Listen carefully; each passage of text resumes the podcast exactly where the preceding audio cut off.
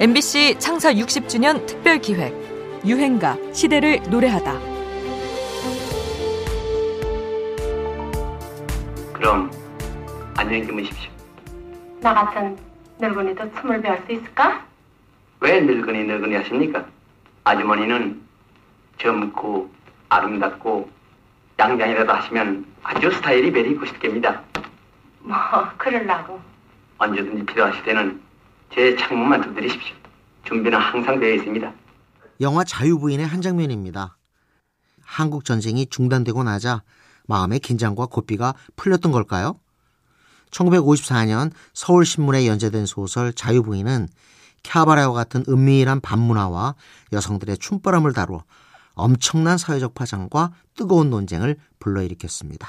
작가 정비석의 육성입니다.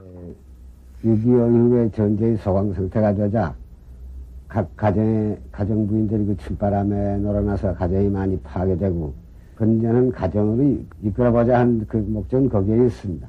그런데 저는 막 그런 선의 의미에서 그렇게 하는데 결국 신문에 발표되고 보니까 마치 사회 퇴폐풍조를 선전하고 과장하는 듯이 그렇게 오해를 당하게 돼서 결국 세상에 많은 불길을 일으켰던 것입니다. 그렇게 문란한 풍조가 사회 문제로 대두되는 가운데 1955년엔 소위 박인수 사건이 터집니다. 한국판 카사노버라고 불린 이 사건은 박인수가 여대생을 비롯한 70여 명의 여인과 결혼을 약속하지 않고 무분별한 관계를 갖췄다는 혐의로 재판을 받았던 일인데요. 어른들은 모였다면 나라 망했다며 개탄했습니다. 하지만 한편으론 가족의 생계를 책임져야 해서 어쩔 수 없이 여급이나 댄서로 살아가야 했던 여성도 있었습니다. 또 여성에게만 강조됐던 종족관념이 정말 옳은 것인지 의문이 생겨나기도 했고요. 방종과 부도덕함을 규탄만 할 게 아니라 이런 분위기를 낳은 사회의 구조적 보순을 들여다보자는 주장이 나오기 시작했죠. 박신자의 곡 댄서의 순정은 당시에 이런 왜곡된 사회 분위기를 솔직하게 대면한 노래였습니다. 이윤과 댄스의 이야기가 참 애달프게 묘사되어 있는데요. 안타깝게도 원곡 가수 박신자가 23세 세상을 떠난 데다가 1975년에는 저속하고 퇴폐적이라는 이유로 금지곡 처분까지 받으면서 더 애잔하고 슬픈 노래가 됐죠. 한국 전쟁 이후에 문화적 혼돈, 통속적인 분위기를 반영한 노래입니다. 박신자 댄스의 순정.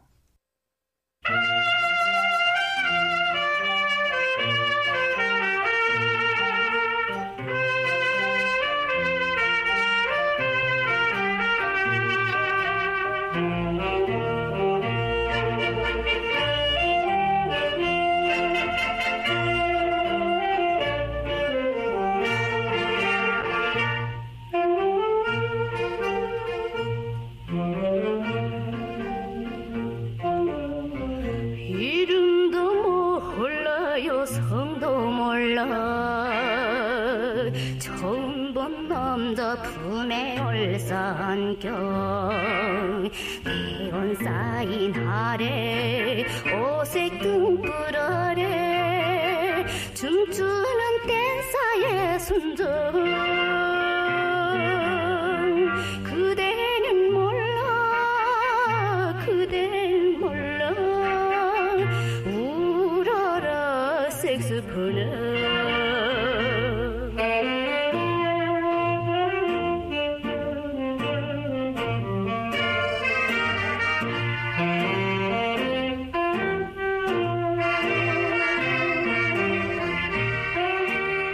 MBC 창사 60주년 특별기획 유행가 시대를 노래하다. 지금까지 음악평론가 임진모였습니다.